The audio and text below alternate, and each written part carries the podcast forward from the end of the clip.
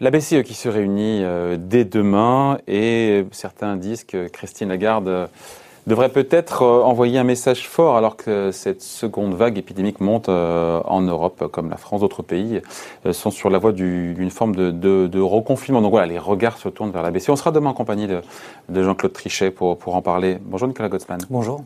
Vous êtes responsable de la recherche et aussi de la stratégie à la financière de la Cité.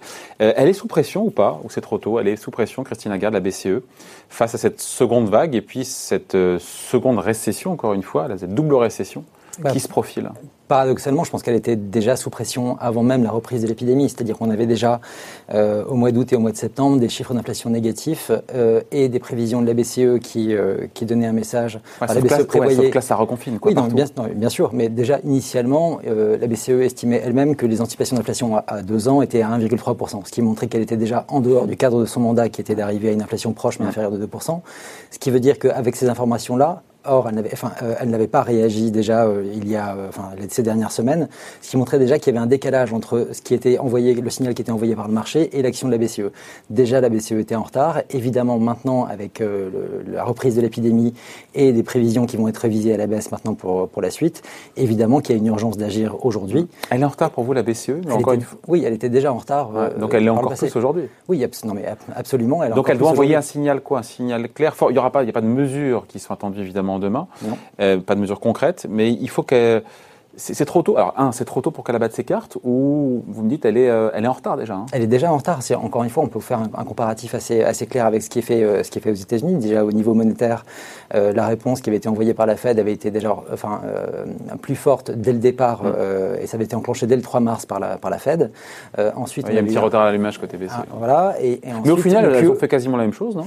Non, c'est illimité du côté de la, BCE, du côté de la Fed. Ouais. donc déjà depuis le mois de mars, c'est-à-dire que le soutien qui est donné par le biais du QE est illimité en théorie c'est-à-dire qu'à partir du moment où la, le marché en a besoin, euh, ils ont une capacité de mm. réponse qui est, qui est totale.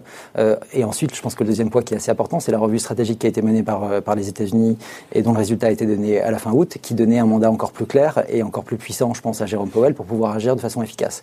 Or, ces, euh, ces mesures-là n'ont pas été sans effet et on regarde, quand on regarde aujourd'hui le décalage entre ce qui se passe en Europe et aux États-Unis, on le voit également au niveau boursier. Quand, quand je vois euh, un CAC 40 qui est à moins 23 aujourd'hui, avec un Dow Jones qui est à moins 3, si je, donc ce qui me permet de retirer un peu la composante euh, high-tech euh, des mmh. indices américains, on a un décalage qui est gigantesque et c'est aussi dû également à la réponse budgétaire qui a été, qui a été donnée par les autorités européennes, euh, qui est aussi très inférieure à ce qui a été fait aux États-Unis. Si je fais un comparatif de ce côté-là, pour l'année 2020, la somme totale de ce qui a été dépensé par les gouvernements nationaux, c'est 4,5 points de PIB en Europe, contre une réponse aux États-Unis qui est de 13, 13 de PIB. Donc ouais, là, il y a vraiment trois fois plus. Trois fois plus, exactement. Et là, il y a vraiment un problème. Et je pense que même du côté des entreprises européennes, il devrait y avoir une pression beaucoup plus importante sur les autorités, justement pour en faire plus au niveau budgétaire et au niveau monétaire, parce qu'on est vraiment en retard de ce côté-là. Donc elle devrait, selon vous, abattre ses cartes demain, mais elle ne le fera pas. Quel, euh, quel type de message fort, parce que le, le, verbe est important aussi, elle peut faire passer demain Christine Lagarde euh, on sait que le ton de la réunion sera pessimiste, mais quel message voilà, fort elle peut faire passer bah, Elle pourrait quand même déjà aussi euh, simplement donner une promesse de faire euh, monter le niveau de rachat hebdomadaire dans le programme du PEPP. Ce qu'on a constaté au début de semaine, c'est qu'on a eu les résultats de la semaine dernière. Il y a eu 16 milliards qui ont été rachetés par la, BCE la semaine dernière, ce qui veut dire qu'on est encore à un niveau assez faible, en tout cas très faible par rapport à ce qui avait été fait en mars et avril, ce qui montre qu'il n'y avait pas de prise de conscience d'un risque supplémentaire au sein de la BCE encore, encore, encore la semaine dernière. Là, on, on voit qu'il y a sans doute euh, des frottements à l'intérieur même de la BCE entre les, entre les mmh. gouverneurs, avec certains qui souhaitent euh, évidemment pas en faire plus, mmh. et d'autres qui souhaiteraient peut-être en faire. Toujours les mêmes. En faire, sans doute toujours les mêmes, mais ensuite il y a vraiment aussi, je pense, une incertitude du côté de, de ce que fait faire vraiment Christine Lagarde, de ce qu'elle peut faire évidemment. Mais quand je regarde la tonalité des discours euh, qui ont été tenus, on va dire depuis euh, depuis deux mois et notamment sur le mois dernier, euh, il y avait quand même des choses qui étaient assez inquiétantes avec, je pense comme si, enfin, un message qui était envoyé qui était un peu de, ne pas prendre vraiment en compte la crise, avec notamment les résultats de la, enfin, le, début des discussions sur la revue stratégique. Et on voyait que la principale priorité le mois dernier de la BCE, c'était d'arriver à avoir une action qui soit plus écologique et plus verte, plutôt que de traiter vraiment la pandémie. Et, et, et c'est vraiment pas une, blague de dire ça. Quand je regarde les discours, euh, il y a plusieurs discours de la BCE où le, terme même de chômage n'est pas prononcé, alors que le mot euh, climate change est prononcé plusieurs fois.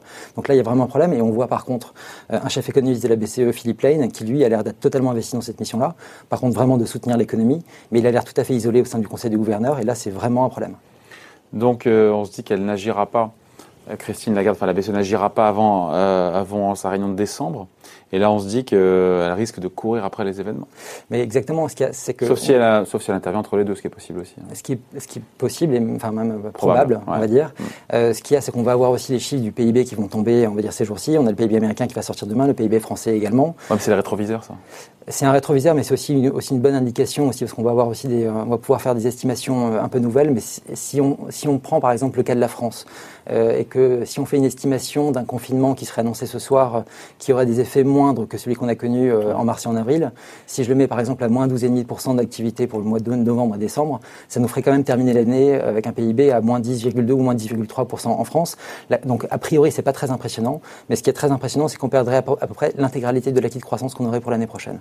Et là, si, si, on fait ça, ça veut dire qu'on aurait besoin, en termes de croissance, à partir de l'année prochaine, de rattraper 11,5 points de PIB pour les années à venir. Ce qui nous donne, enfin, et ça nous mettrait à peu près 10 ans en arrière en termes des PIB. Donc là, on a un trou qui est très, très, enfin, qui est absolument massif, qui pourrait avoir des effets euh, très importants. Et surtout, quand on regarde aujourd'hui, notamment au début de la semaine, quand on a eu des, euh, des euh, justement les documents qui ont été sortis par la BCE sur la, les, la restriction des prêts par les banques, en fait, les banques envoient le signal qu'aujourd'hui, le soutien qui est octroyé par les autorités n'est pas suffisant pour pouvoir permettre aux banques d'avoir une, on va dire, des certitudes sur l'avenir des entreprises.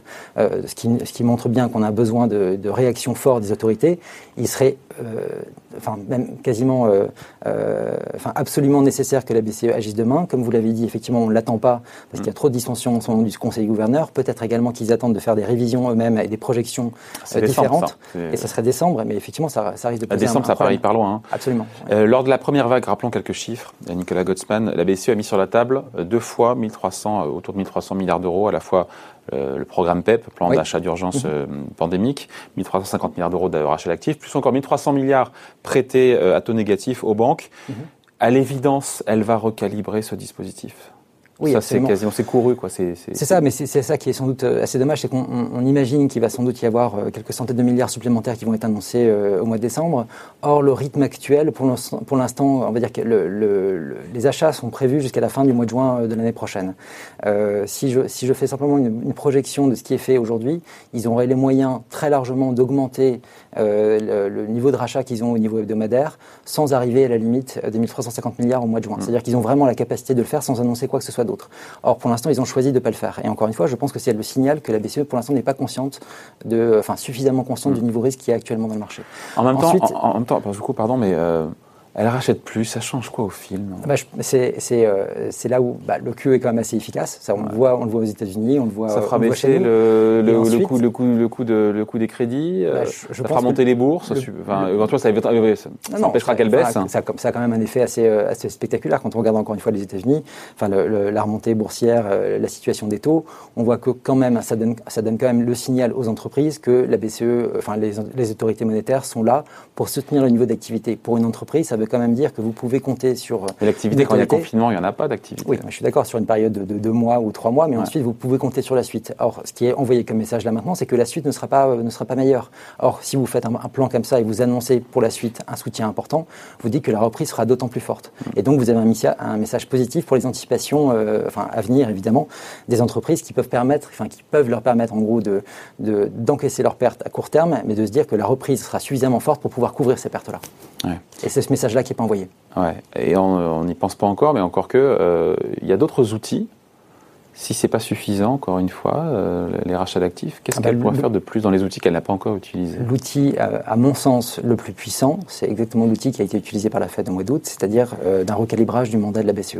On a aujourd'hui, et je pense que c'est là peut-être la chose la plus, la plus décisive du, du, moment actuellement pour la BCE, c'est que l'Union européenne a été construite dans les années 90 dans, ce qui, dans une période économique qui a été appelée la grande modération qui a été et donc cette Union européenne a été construite sur euh, le principe de stabilité, le pacte de stabilité au niveau budgétaire et la stabilité des prix de l'autre côté. Or aujourd'hui, et c'est le cas depuis 2008, on vit des épisodes qui sont assez exceptionnels avec une ampleur et une, une volatilité qui sont assez importantes, qui ont fait voler en éclat justement cette idée de grande modération.